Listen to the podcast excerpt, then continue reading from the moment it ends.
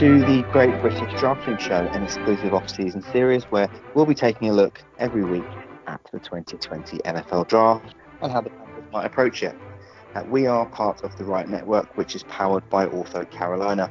That's all the Panthers podcast you could possibly want, all in one place. Uh, if you do enjoy the show this week, um, please do be sure to rate, review, and subscribe on Apple Podcasts so it makes it easier for other Panthers fans to find and enjoy the show. Uh, my name's Ollie. I'm one of the leaders of the Royal Right here in the UK, and I'll be your host right up to the draft. Uh, thankfully, though, I am joined by none other than our draft guru, Mr. Vincent Richardson. Um, how you doing, mate? How's how's uh, quarantine life going for you? Uh, quarantine life is not too bad. My actual like actual quarantine is is nearly over, so I'll be allowed to go to the shops in about three days. But yeah, it, it's yeah, it's, it's, it's getting quite tiring, I must say, but it's not too bad. How how, how is it for you?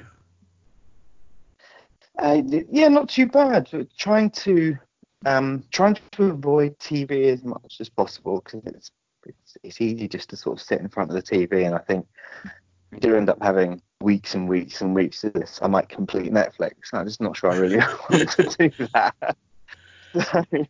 trying to keep myself busy with other stuff and like try and do some exercise around the house and yeah, yeah just just trying to follow the, the, the guidelines really and, and sort of not making any unnecessary trips out and um, you know washing my hands 300 yeah. times a day and all that good stuff. So trying to be sensible and, and try to keep the, the, the time that we are spending as interesting as possible, which these podcasts hopefully are going to help to do as well.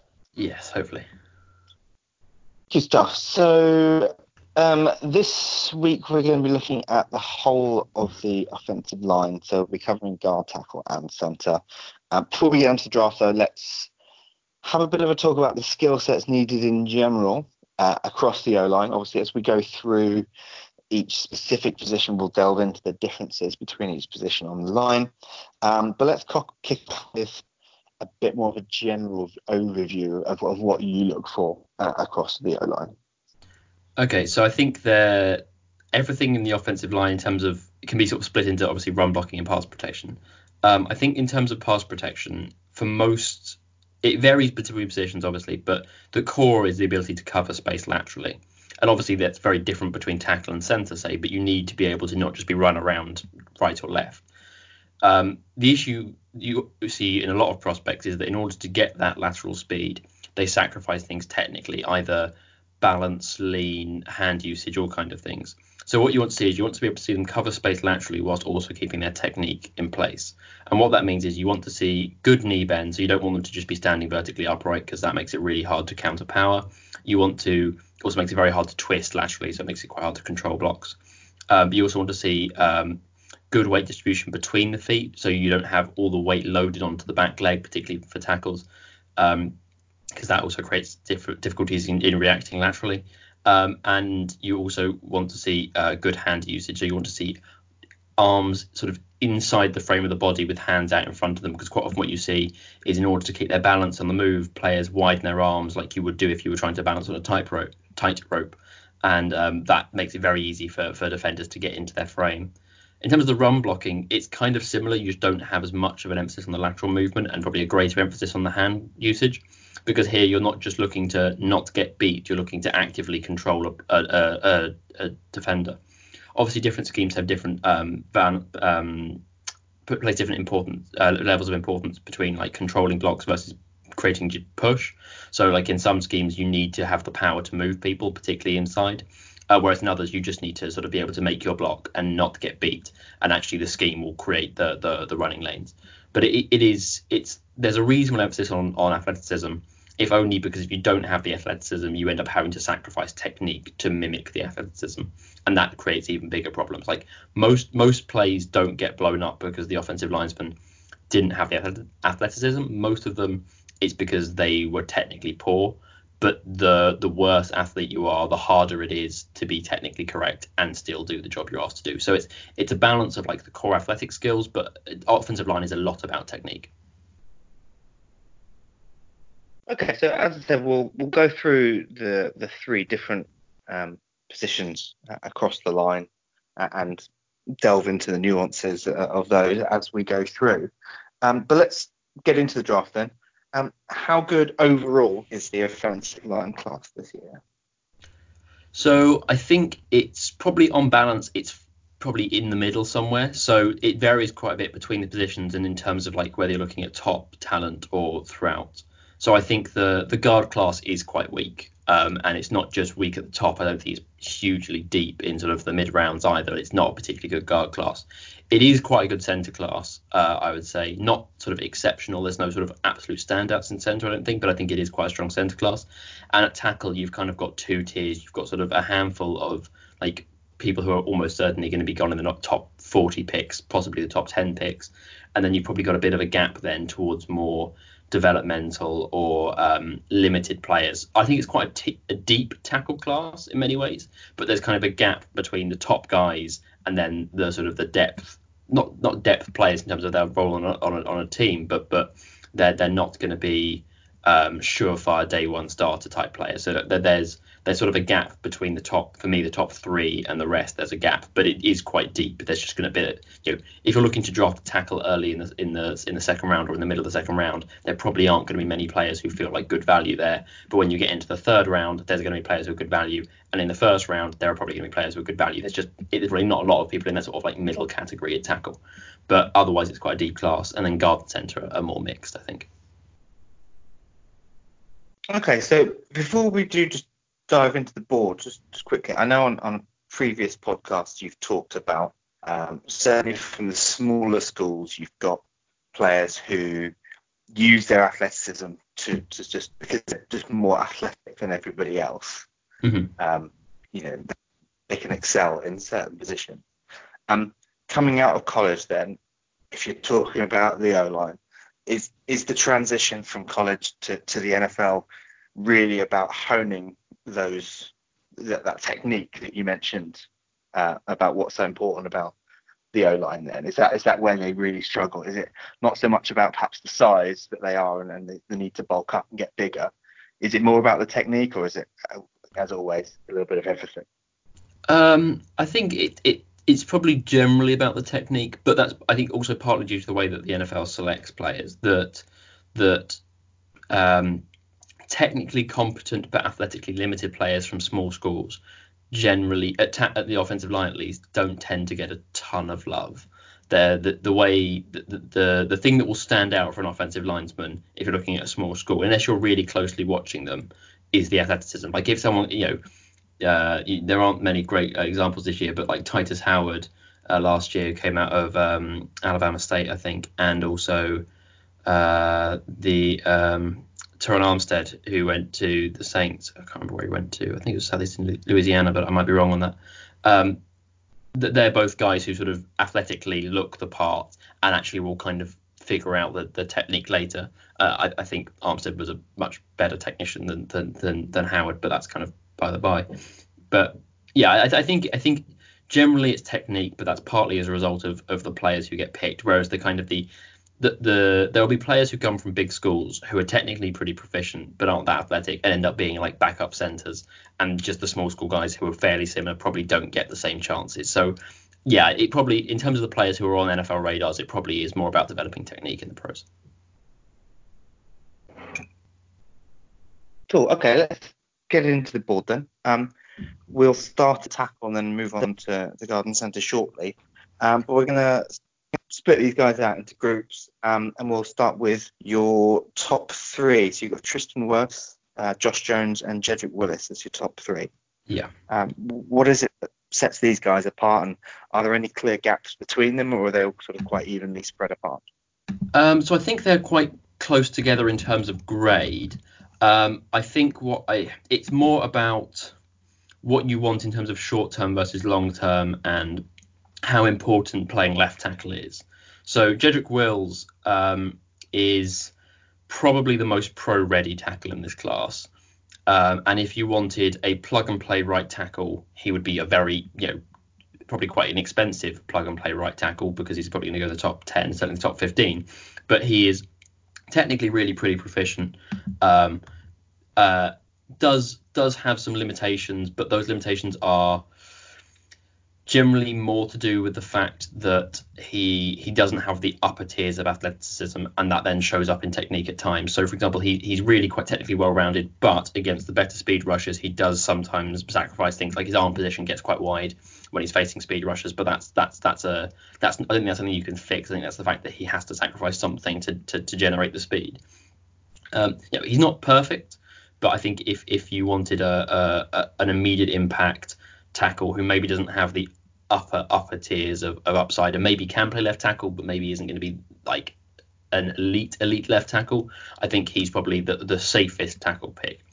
Jones and wirfs are more um, upside focused. I i think wirfs probably is the best tackle in this class for me. I think he's both slightly higher upside than Jones and, and, and also probably uh, technically more proficient right now. But I think both of them have the ability to play left tackle down the line. Um, certainly Wirfs does. I, I think Jones might be right on the limit of being, you know, obviously all these guys can play left tackle. It's whether you'd rather have them as a, an excellent right tackle or a good left tackle is kind of the buy off sometimes. But I think both Jones and Wirfs are, are really good athletes and show enough technically that you're um, you, you, have faith in them them succeeding. Um, Wirfs, the biggest issue is really just pad level, and even then, it's more inconsistent than it is just consistently. You know, it's not a consistent every snap issue. It's just not good enough play in play out. Um, so I think for me, he is the, the best tackle in this class. Um, Jones, there are more there are there are more things to work on, and I don't think he's quite as good. But I think he he probably isn't going to get drafted quite as high as the other two either. So it, it's for those three, it's more a balance of like how how important the ceiling is and how important the floor is, and whether you need them to be a left tackle, whether you're happy with them just being a good right tackle. So they're all in the same grouping for me, but but it's it, it's more about stylistic differences rather than necessarily one being way better than the other. Though personally, I would say Wirfs would be the one I would choose if I had the choice of all three. Cool. So apologies if there was uh, any interference in the signal there. Um, we are obviously recording this uh, remotely, um, and the world is on Netflix right now, so we, we may cut in and out from time to time. So apologies if you did miss some of that. Um, one thing that, that, I noticed is, is, you're talking a lot about the difference between um, right tackle and left tackle, and, and clearly I think most of us know why one's more important than the other. But is, is it just literally ability as to as to who plays where, or is there actually a difference in the skill set that's needed? Um, it's it's largely ability, but that often manifests in the skill set. So so ultimately, I think it's maybe sometimes more overblown than it, than it needs to be. But um, yeah, it's one of those things where if if, if you, you generally want your better pass protector on the left side, um, and so that generally is, is the more valuable player because basically pass protection is more important than run blocking very loosely. And so it is about skill set but that is also effectively talent level. They're just one talent is more important than the other in both right tackle and left tackles but but because the left tackle is more important it's even more focused there. Okay so in, in terms of um, tackle then in, in general I mean, you, you gave us an overview of, of the offensive line and the skill sets that are needed what about at tackle? Where is this where's the nuance at tackle that is differing from from guard and center? So I think the thing with tackle is there is there is far more pressure on lateral agility. Um, be, because you're having to cover a much larger space and you need you know tackle is essentially you, you have to cover from the outside of the guard all the way around potentially depending on the play. Like if the quarterback's taking a seven step drop, you've got a, a, huge amount of space you need to cover. So you have this real need to have the foot speed. The rest of the technique is very, very similar. I mean, it's it's it's slightly different because you have to move backwards more. Whereas in guard, you're quite often just working laterally, um, or at least largely working laterally. The, the, actual like physical way you you shape your legs and stuff is different because you have to move both backwards and sideways at the same time. But but essentially, it's it's just the upper body is basically the same. It's the lower body that gets put under a lot more pressure at tackle. Um, and the way that most commonly manifests is players having it's about the way they load weight is the thing that quite often um, impacts tackles a lot. So if quite often what happens if players are really pushed for, for lateral speed, they end up basically pushing off their inside leg onto their back leg. And what that means is it loads all their weight onto their back leg. that makes them hugely vulnerable inside because because if all your weight is already on your back leg, if you then have to drive off your back leg, you just don't have the ability to react inside. So it, it's it's a mixture of um, foot speed, but then how that foot speed impacts your technique is kind of what separates tackle from guard and center because it it, it does just place so much more pressure on your lower body. Okay, cool. Well, let's um take your your next three um picks then. You've got um Ezra Cleveland, Andrew Thomas, and Matt Peart. Yeah. Are, are, these guys quite way off your, your top three, or is it again kind of fairly close, but just kind of missing out for one or two issues? No, I think there's a there's a there's a fair gap between um, the top three and these next three. I think I think I have second somewhere between like high second and sort of mid second round grades on the top three, um, whereas I think I have fourth round grades on these next three. Um, and, and, again, these three are different inside themselves in terms of ceiling and floor. I mean, Andrew Thomas has got quite a lot of love. I mean, he's fallen down boards a little bit like he was once. Seems like a top ten pick, and he does do a lot of things well. Um, but I, there are there are technical things that that consistently concern me on him on tape. Um, I think his arms um, are quite wide generally, um, which makes it quite hard for him to to control blocks. I also just think his knee bend is really poor quite a lot of the time. Um, and that then creates issues in terms of weight loading and controlling blocks and stuff. Like he plays very upright, um, and and like really noticeably so. Um, I think he probably is. Have thought he's probably his value is more in that he can be a competent tackle in immediately. Like I don't, I'm not sure unless you can do a lot of technical work on him. I'm not sure how how high his ceiling is. I don't think he'll ever be an elite tackle. Um, his foot speed's pretty good. Like athletically, he's pretty good, but his technique is is far enough from being good that I think it, if he hasn't got to certain stages yet, particularly given that he's coming from a big SEC school that's produced some fairly good offensive linemen in the past, I would be a little bit concerned how likely he ever is to fix those things. But you know, you, you never know, and that's what interviews would have been quite useful for if teams managed to get an interview in before before everything shut down. Um, but but yeah, he, he's he's one of the bigger names who I'm maybe a bit more cautious about. Um, Ezra Cleveland, I think, tested insanely in the combine. I think that sort of alerted people to the fact that actually his tape is pretty good. Um, he isn't the most powerful guy. Like he he he does need to add some some some weight in the NFL probably, and he's he's never going to be. If, if you want to down if you have a downhill running scheme, he just doesn't fit at all. He, he's much more about control, about footwork, and about um, about technique. So he his foot speed is probably good, not great. Like I think he probably would be better playing at right tackle, say. Um, but but he his technically he's really really nicely well rounded. Um, but but just what isn't isn't athletically isn't in that top tier of guys. He's kind of in the the uh, technically really nicely well rounded player. But but again, the ceiling isn't quite there. So those two guys are more sort of short term good, long term maybe not great. The other sort of the flip side of that is Peart, who athletically very much looks the part, has good power, that flashes really nice foot speed, all kinds of, of, of, of, really nice stuff in terms of you know you see plays where it all comes together and he looks like a an NFL uh, left tackle. However, just technically needs to be far more consistent. Pad level in particular is really quite poor, and that has knock-on effects and other things uh, in terms of it, uh, his ability to do with power, but also um, how he his, his hip flex is quite limited by that he's quite upright, so he can't really open his hips very much, so he struggles to change direction uh, when controlling blocks. Like yeah, so he's he's more of the I probably think late day two, maybe early day three, if you're looking for like a a developmental tackle who you're not going to play in the short term, but but is is is maybe with a year's work, you know, coming out of a relatively small school in Connecticut, has a chance to be to be a, a, a better tackle than than Thomas in Cleveland, even if he's not someone who can help you right away. So you've got another few guys that you you want to talk about, and I think you know are these going to be sort of developmental guys that uh, have got that sort of high upside and, and are going to be taken quite late on, um, being um, Hakeem uh, Adeniji, Austin Jackson, and Mekhi Becton. Yeah, so I think they're all more focused on upside than they are short-term impact. Um, Becton is someone who's got like some first-round love, partly because he is absolutely enormous. and yet ran pretty quick at the combine. And and you know, don't be wrong, there is a lot of stuff to like with him on tape. Like he his hand usage is actually pretty good. He just moves. He's just so powerful. Um, and actually, his foot speed isn't bad at all. The issue is he just doesn't bend his knees very much, um, and that creates all kinds of issues in terms of weight loading. His base is really narrow, which makes it quite hard for him to control blocks, and actually his power gets negated at times by the fact that he is so upright.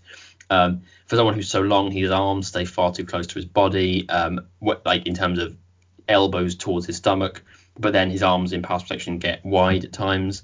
Um, and I think if you want um, if, if if you want to play in space, he does not move very well in space. But but I think the biggest thing as well is that when when he encountered like upper tier speed rushers, like when when he was when he lost the speed battle, his technique just went completely out the window and just completely broke down. So I think he, in a way, he's not dissimilar to um, the guy who came out of Oklahoma who went to the Ravens, whose name I've forgotten, uh, in the third round a couple of years ago.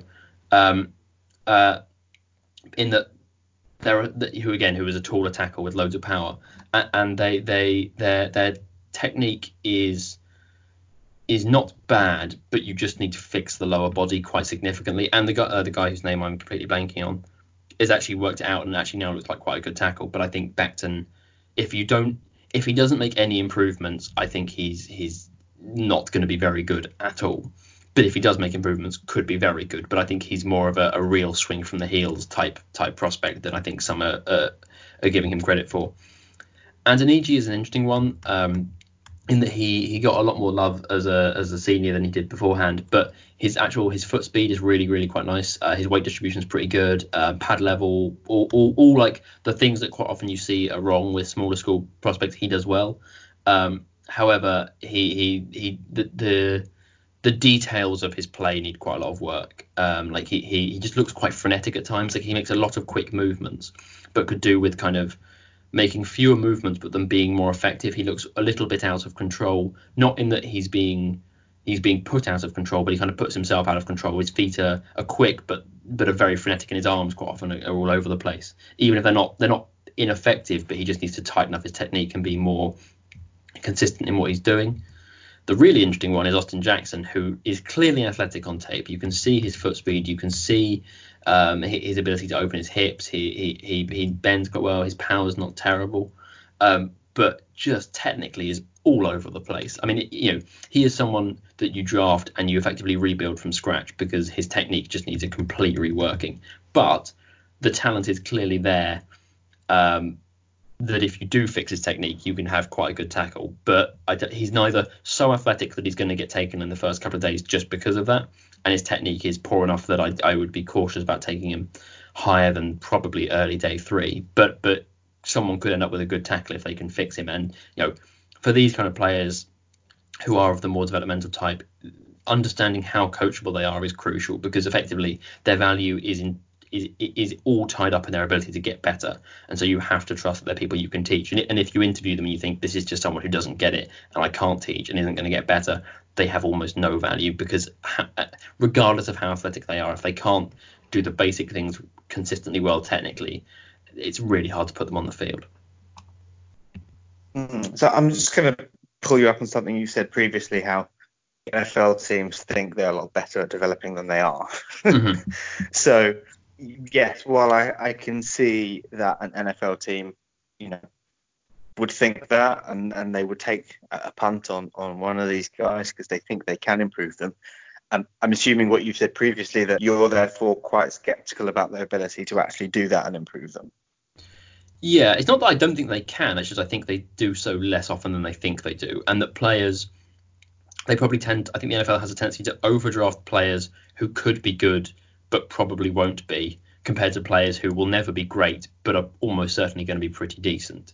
And uh, that you know a good example of that is say like Ezra Cleveland versus um, Mekhi Becton. Mekhi Becton is probably going to go at least a round earlier than Ezra Cleveland. And if you know, and if Mekhi Becton works it out, he will be a distinctly better player than Ezra Cleveland. But I think the NFL has got the balance wrong between how much better Becton will be if he works and how likely he is to work and, and obviously it's not a science. You can't sort of you know work it out exactly, but but I do think the NFL definitely has a tendency to to overvalue upside because it thinks it can get close to it, whereas in reality, often the, the floor is much closer to what you end up working with. Okay, cool. So before we move on, is there anyone else at, at tackle that you'd like to um, cover off? I almost yeah. said like to tackle there before we move. too too awful to use. Um, yeah, I think I'd like to talk about Danny Pinter very quickly. Um, so Pinter played tight end for his first, well, first two seasons down redshirt um, at Ball State, and then moved to tackle. Um, and he's actually really pretty good. Like, you know, he's not the world's greatest athlete, but he's a pretty good athlete, and particularly in terms of his foot speed and stuff, and is technically far better than you would expect someone who's played tackle for two years at a relatively small school to be. Um, I think the interesting thing with him is so he is on the smaller side for a tackle. So he is of all the people I've got on my tackle board, he's the own he's one of two who are under um, uh, six foot five. Um, and he's not although he's not like really short limbed, he's not sort of got the, the long arms and, and the long frame you'd expect of a tackle. And that probably will have some issues. Like he he will be limited by that at times. So there's been some talk of moving him inside to guard. But I think actually, I would almost be. I've got him on my tackle board because I think he can play tackle. But I, if you're going to move him inside, I would actually be more interested in seeing him play centre because um, I don't think he's got. The, he's not the most powerful guy, and so I don't think he's ever going to be moving people in the run game. But he he's technically really quite nice and moves quite well. And I think particularly if you're looking for someone to take late in the draft as a real long shot development guy. I think as someone who the worst case scenario is that he's a decent backup swing tackle if, if you're going to draft someone who's a decent backup swing tackle, you might as well have a guy who potentially you have some some ability to move to to center and could be quite good there. You know, given how quickly he picked up tackle, it would be interesting to see how well he'd pick up playing center. Um, and I know this is sort of a little bit of a tangent, but I think he's he's somebody who would be a really interesting pick for a team late on day three, just because he's he's surprisingly technically well rounded for a player who's been playing the position for two years. Okay, can you just elaborate on what you mean by swing tackle? Is that just being able to play either side? Or yeah, it's basically so people who play like guard or tackles, like Dennis Daley is like quite often if you look at like an NFL um, roster, you have the five starters, and if you have backups, the idea is that backups can play multiple of those positions. So like if you look at the Panthers right now, assuming Okung and Moton are the starting tackles, um, uh, Greg Little can only play tackle. I don't think he can play guard at all. So he's just an out and out tackle. Whereas someone like Dennis Daley can play guard and tackle, and Taylor Moton can maybe play guard and tackle. So it's someone who's somewhere somewhere between the two. Probably is never going to play left tackle as a result, but is somewhere between guard and tackle.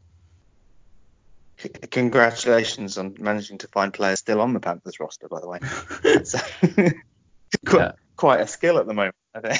I think he, he, they they are they're about 35 players short of, of the full training camp roster at this point, which is that's that's a lot of people you've got to add between like the end of prime free agency and the season. Yeah, and obviously with everything that is going on, you know, globally at the moment, and and how that's you know almost certainly going to affect the start of, of OTAs and, and, yeah. perhaps beyond. Um, it's fairly alarming. Yeah, I, I don't but, think the uh, we'll, will be we'll very good this year. um, we kind of been calling that out from the start, as I think most people are, but I think now we're starting to now some moves are being made. We're starting to see just how right everyone was. yeah, I mean, I, I, more right than they. Yeah, I, I, I think they they're there's a chance that they look a lot more promising than many are giving them credit for. But I think the idea of them being like an actually competitive team, like late in the season, I think unless they get very lucky in the draft, I think the odds of that are really quite low.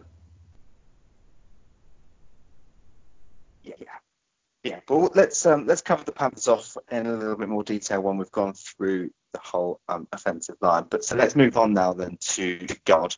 Mm-hmm. Um, not got quite as many to look at here, so we'll kick off by talking about let's talk about some of the differences between guard and tackle then. So you, have given us an overview on on where we are with tackle, but so what what do you need at guard that that you need perhaps a bit more of or not quite as much of to, to make it there? So I think um, for for guards, obviously the foot speed isn't as important. Like you need to have foot speed, but the foot speed doesn't need to be as good. Um, and that then allows you to do other things. So I think generally you want a bit more power out of your guards, even if you're running a, uh, a, a, not a power scheme, but but know there's a big difference between having to control a defensive end who weighs 260 pounds and having to control a nose tackle who weighs 330 pounds. So you, you do need a bit more strength um, and just general power. Um, I think pad level often ends up being pad level and arm hand usage, particularly for run blockers, is is really really important inside because whereas um, at, tackle you can generally get away with just shaping, uh, um, particularly on the sort of outside runs. You know, it, it, as long as the defender doesn't get inside of you, things are generally okay. Um, if that's assuming that's the gap assignment. Whereas for for guards, you do have to control blockers a lot more. There's a lot more. Um, you know, for example, if you're a guard and you're working onto a one tech, um, and allowing the center to kick up, you need to have the hand usage to control that block. Um, you, you, know, it, you can't afford to just you know not let the guy get into the backfield. You have to actually control the block and be able to direct the defender. So I, I think yeah, hand, hand usage and pad level and, and the ability to control blocks inside. Um, and then also the power to move people, I think, is far more important. But obviously, you're able to get that because you're not not asking them to, to be able to cover 15 yards of of open ground as a pass protector. So yeah, there, there's there's there's things you need and things you don't need compared to tackle. Okay, looking at the class, um, some are saying that it looks perhaps a little bit weaker um, at um, guard than it does at tackle. Would you agree with that? Yes, yeah, very, very much so. I think it's certainly there, there are a couple of guys who I think are, uh, could be quite good, and I think are certainly you know interesting players to add to. Um, and there's a few others who are maybe more more sort of intriguing, sort of mid to late round options. But there's not there's not the the top tier talent in the same way there is at tackle. I don't, not really, not the depth of it anyway. And there are probably fewer players who I think can be, who have a real shot of being good pros. There's probably a lot of, uh, maybe a few people who are going to be like decent, you know, they will start over the course of a career and will be fine, but are not players you kind of build your, your, your roster around. There are very few players get excited about guard, I think I would say. Okay, so let's um, start having a look at some then. Um, you've got um, Shane Lemieux and uh, Lemieux, Lemieux um, I have no idea. Solomon, uh, yes, and Solomon Kindley as well as probably your top two, would you say? Yeah, no, I think definitely. I think I think those two are a, a fair. I, I, th- I, think there's a reasonable gap between Lemieux and Kindley, and then a, a reasonable gap again between Kindley and the next guy. Um, I don't think either of them are going to be sort of you know um, the greatest guards who ever lived. Uh, but I think both of them do a, a, reasonable number of nice things. I think should be should be plus players at the NFL level.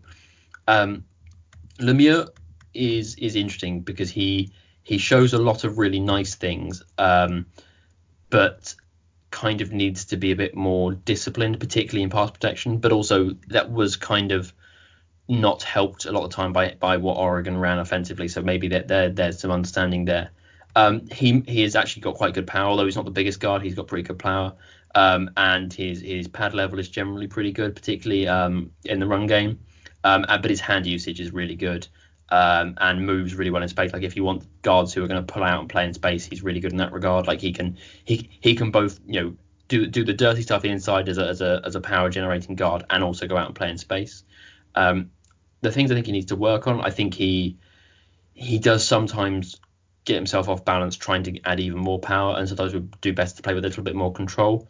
Um, and also in pass protection, I think his his pad level. He, he has a tendency to rise up as plays go on, and I think that's possibly just a concentration thing that making sure you have the discipline of staying with good knee bend throughout the play. Um, but I think he he could be a really interesting pick, particularly for a for a team that wants to get guard down space in the run game. He could he could be a real uh, interesting addition. Kindley is more of a like a conventional inside run blocker. He's not going to play in space um, very much. You know, it, isn't sort of the, the, the, greatest mover, but has got good power. Arm hand usage is really good, um, and and has enough movement skills and stuff that he, he can hold up pretty well as a pass protector. I, think he needs he really does need to improve his pad level. Um, not because it's a disaster, but it's just consistently not great. Um, and also there's always the fact that like if you are going to ask him to play in space, that's not something he's going to do well. Um, I, I, don't think I take either guy in sort of the top 50 picks. Maybe Lemieux, but but I think both would be like they would upgrade most offensive lines, even if they're not going to be the star of the offensive line. Okay, so it sounds like we've then got a bit of a drop off, especially as we've already discussed. This is fairly weak um, as a class. Um, so let's sort of bunch the the last few guys together. You've got um, Saahdiq Charles, John Simpson, uh, and Ben Bartch that you'd like to talk about. Yeah, so Saahdiq Charles is an interesting one because he's kind of um, he, probably a bit more developmental, but probably has a higher upside, particularly from like a, a big school guy. Um, he he does need to tighten things up technically, um, and I think some of that is is probably understandable. But but he, his foot speed is really good. Um, his weight distribution is is pretty good actually when he's not sort of really pushed um, athletically, uh, and he does have the ability to play in space as well. He's not the most powerful guard, um, but he he is probably the the best version of him is probably up there with the other with the best in this class. So I think if you were if you were looking for more of a a, a high upside developmental um, option, he he is probably right up there with this class. I, I, think he's probably in the same kind of categories like the Adenijis were at tackle. It's just that in the guard class that ends up being much higher on the board. So I, I, he's not someone that I think you you'd kind of if you drafted him in in the the mid rounds, you probably wouldn't start celebrating. But I think that would be a good pick there. Um, in terms of um, Simpson and Bartch, um, Simpson's interesting in I don't think his his ceiling is super high, and there are some things he needs to clean up technically, but I think would be a like a, a, a passable, competent starter. Um, and, and, you know th- that that's worth something. Um, you can probably tell this isn't the best guard class. Um, but Bartch is Bartch is interesting. So he's a, come from St John's, a really small school guy, and is actually technically pretty well rounded. Um, but he does need to tighten some things up, and he also has a. I mean, there there are some things where he kind of beats himself at times, which are a bit frustrating. Um, but again, you know, obviously coming from a smaller school, the the the the fact that he needs to tighten things up technically is more understandable. Um, and obviously, you therefore have to to trust that that you know he's someone you need to interview because you need to be, be confident and you can that you can develop him. Same with same with Saahdiq Charles. But I think um, Charles and Bartch are more sort of higher upside, higher risk picks. Particularly Bartch, I think is a, is really a bit of a swing. Um, but but Simpson is probably more sort of never going to be spectacular, but is pretty solid. Uh, but again, yeah, this, this is not the deepest guard class. Okay, so um, that wraps up guards, and let's, let's move on quickly from them if there's, there's not much to talk about. Um, and we finish off the O line with the centres. Um, yeah. So we've looked at the skill sets needed for guard and tackle um, already, but how do centres differ? So it does depend a bit from scheme to scheme, as we've kind of seen this year with with Paradis. But obviously, the fundamental difference is they have to snap the ball, um, and the effect there is not just that they have to be able to snap the ball in terms of not snapping the ball badly, but also there are then knock-on effects on how that affects the rest of your technique. Because whereas for guard and tackles you're able to start with your arms in good position, for center you have to be able to get your arms in good position pretty quickly because they're not going to start in the right place. You have to make sure they end there pretty you know pretty rapidly. But there's there's generally less emphasis on power um, than there is say at guard, understandably so because um, you, you generally have the centers are one they're the easiest people to pull because they, you, you know there's a natural delay off the snap anyway. Um, but also you generally quite often in the run game that they are they are being helped by a guard. Be, you know because they have to snap the ball if there's a one tech on their shoulder you need to make sure the one tech isn't already past them by the time they get their hands up. So th- they generally are because they have to snap the ball it's generally the position that gets the most help. But if they don't get help, they're the position that needs to be the most technically proficient to deal with the fact that they haven't got any help. So if, if you're isolating your center one on one against a defensive tackle, that that center has to be pretty good.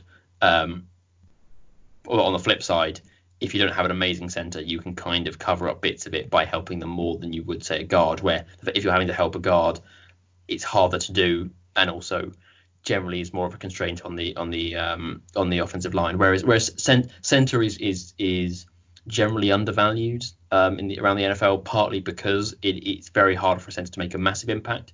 But there, there's probably people generally tend to look for less athleticism necessarily, but they need to be technically pretty proficient.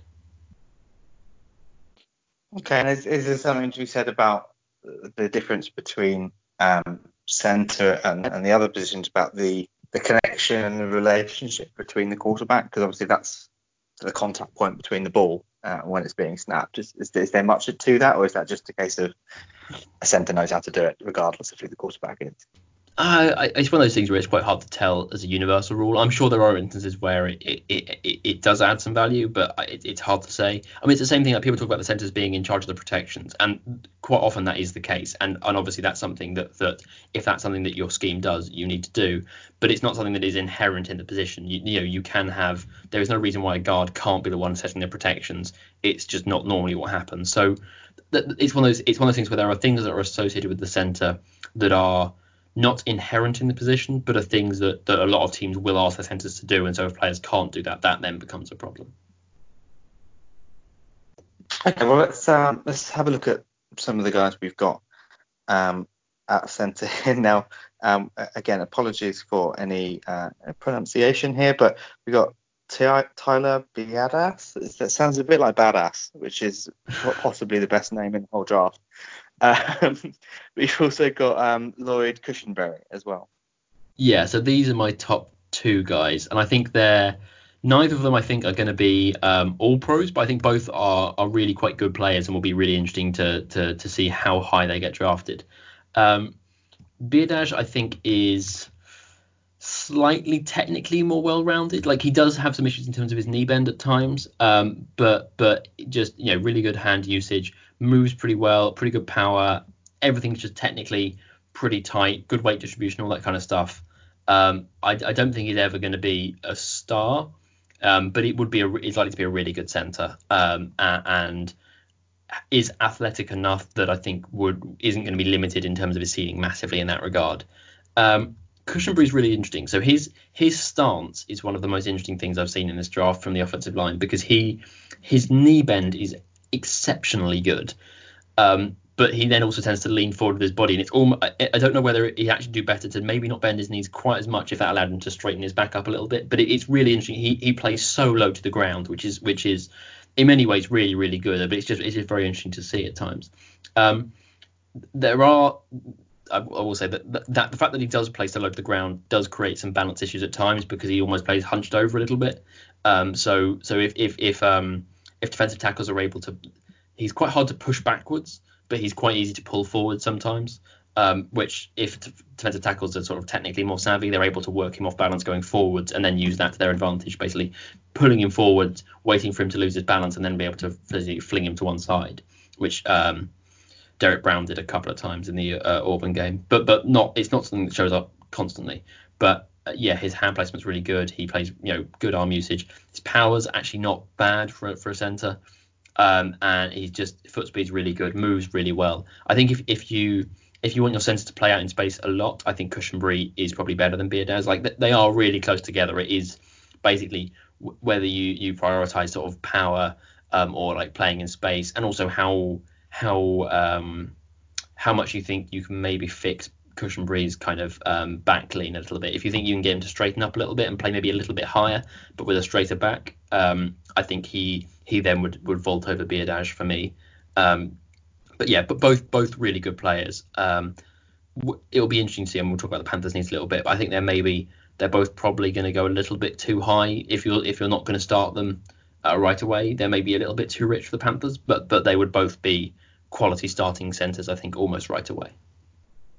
I mean, just on that, do you think, uh, you know, as an NFL team, to look at him and just see straight away, yeah, he's going to get pulled forward, and any NFL team with any kind of, you know, even basic film room is going to spot that straight away and look to stamp it out, or, or perhaps would they see an advantage to that that they could look to exploit?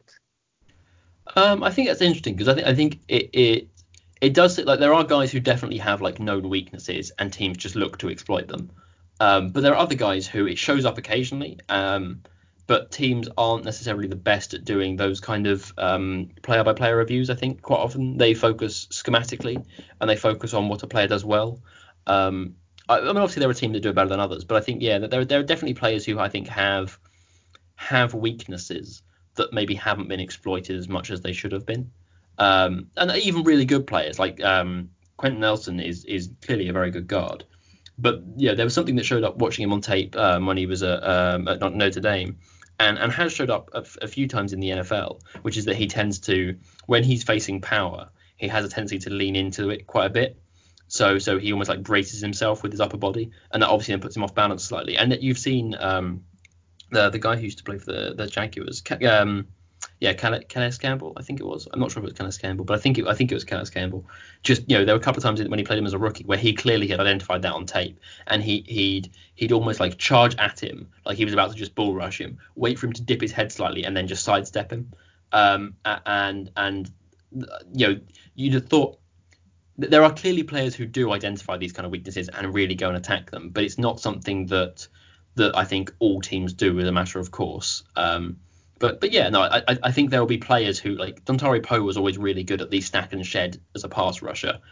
Um, and I think if he played Cushenberry, I think he might sort of have a pretty good day. But I don't think it's necessarily something that teams will look at that and go, okay, how can we replicate what Poe does well to specifically attack this guy? Because ultimately, you know, you, it's quite hard for for like defensive tackles to just change their pass rush technique week in week out every every game, even if that would actually massively help them.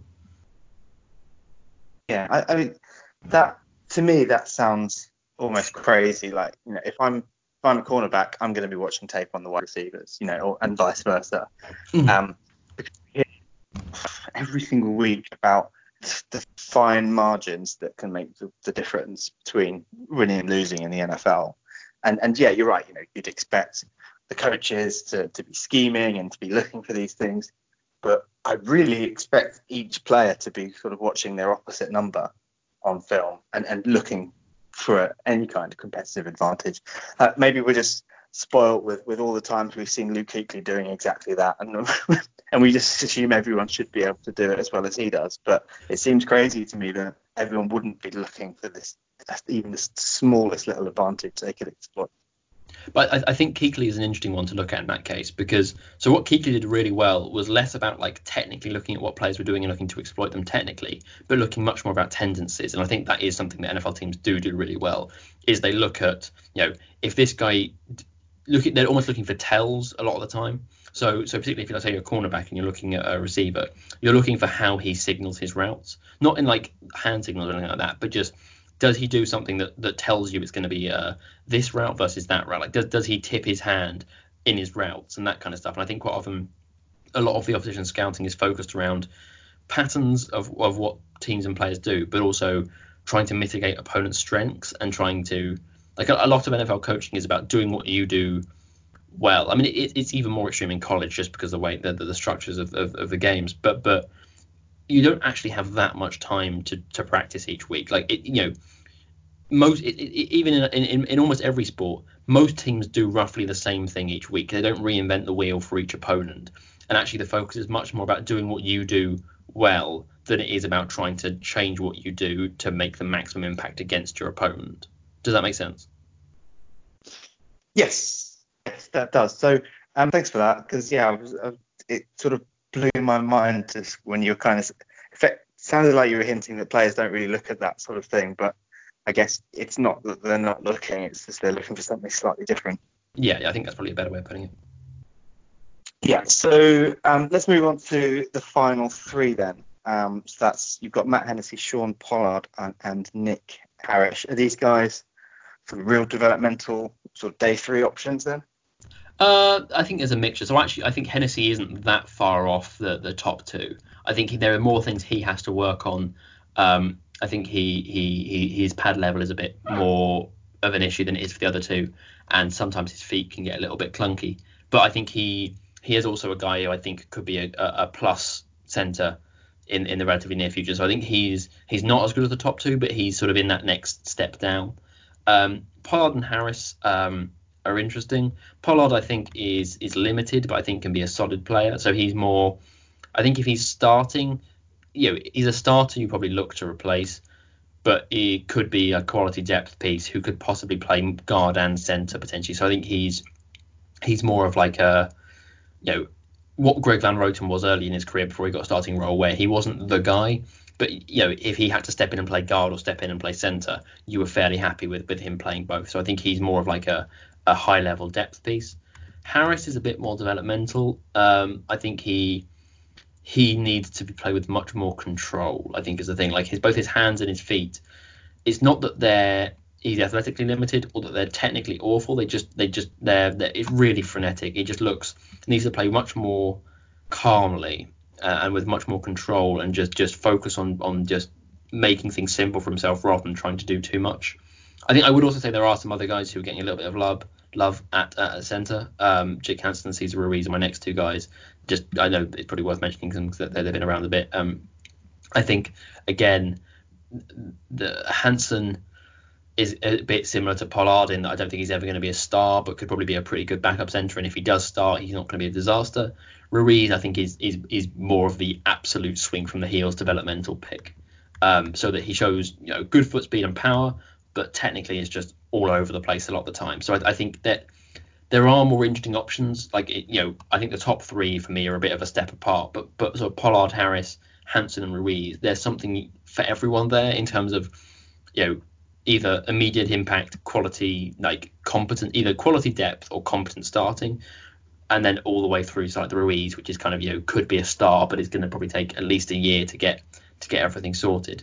So I, I think it's it's it's a bit like tackle where there's a few guys who are like a step apart from everyone else.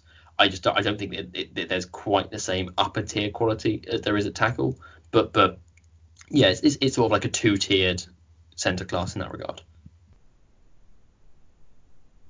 Cool. So before we move on to the Panthers, um, is there anything you just want to touch on uh, around the whole class in general, or have you you think you you covered everything off? Are there any final thoughts on it?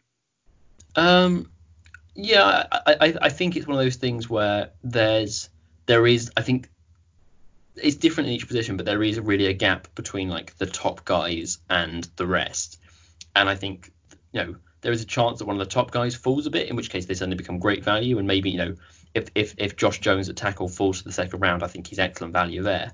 But but but there is a chance that essentially the good offensive linesmen have gone by pick 50, and actually the next tier down don't start to become good value until about pick 100, for example. And I think the not just the Panthers, but all teams, but obviously particularly the Panthers would would would do well to not not reach on offensive lines. And once the good guys have gone, then you have to wait and just see who is left of the next tier when they start to become good value, rather than trying to prioritize. You know, I wouldn't.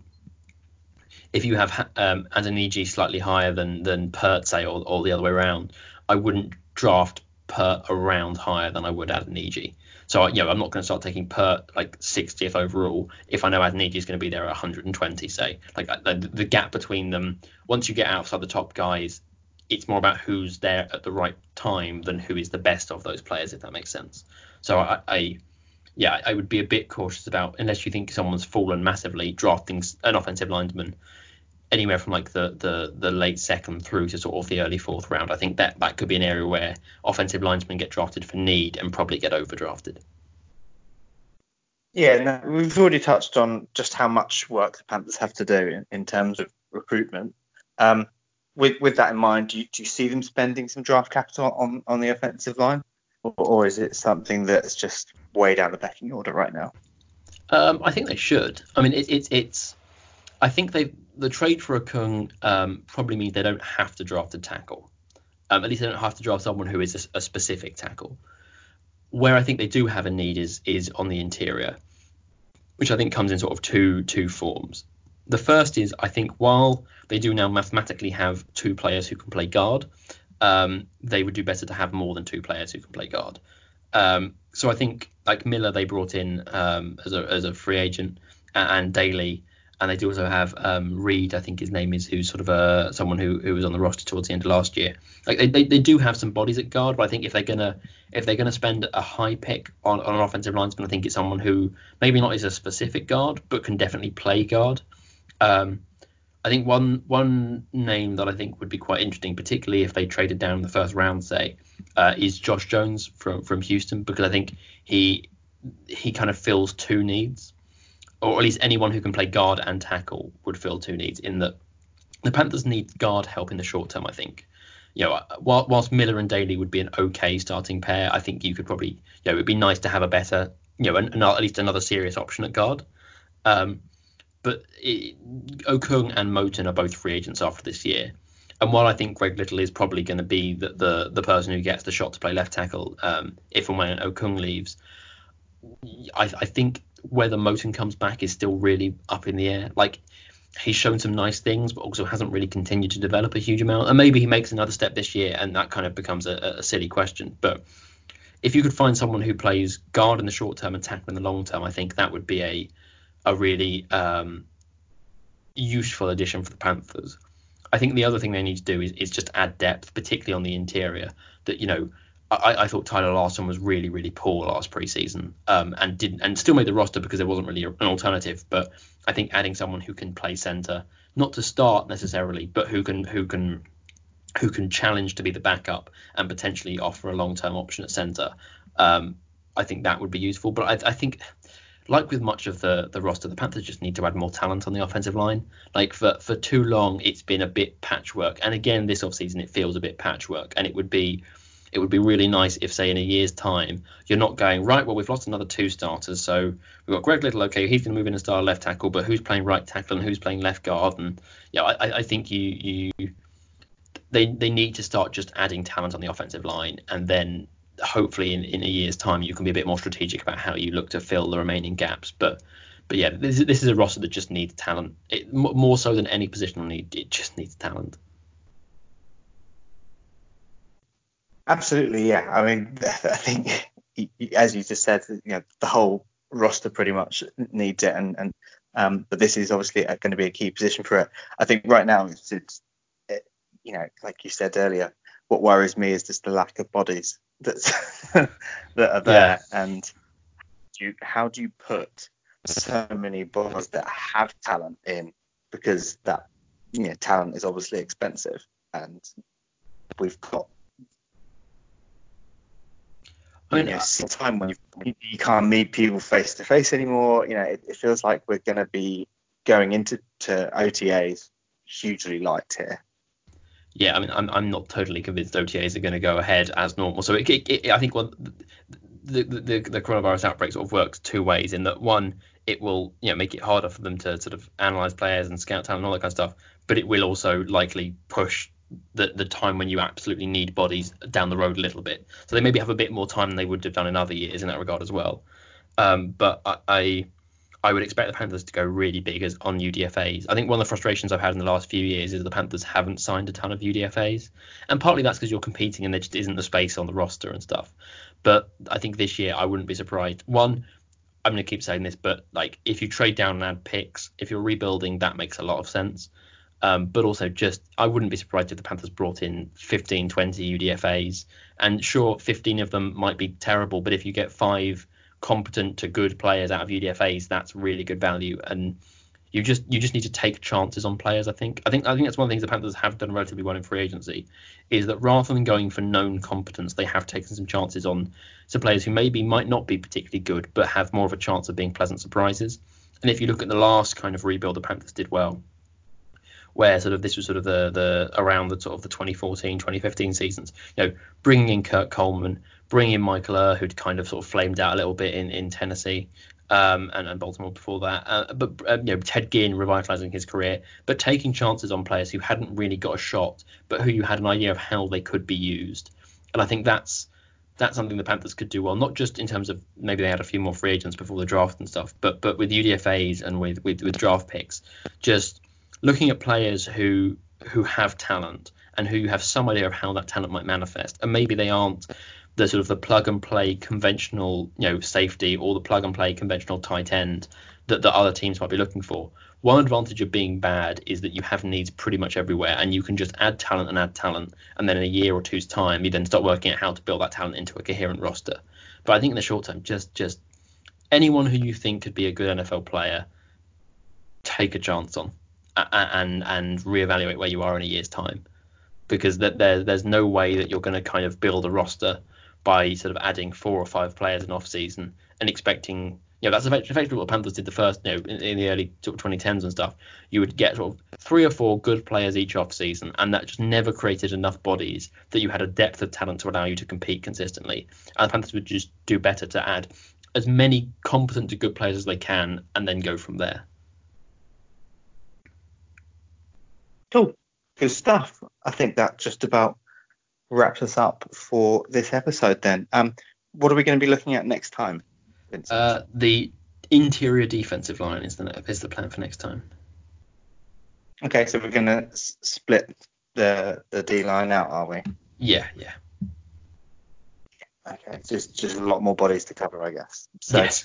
um, thanks very much, Vincent. Um, that was uh, a really good insight uh, across the offensive line. Um, please do subscribe, like, comment, review, and all that sort of stuff wherever you get your podcasts from.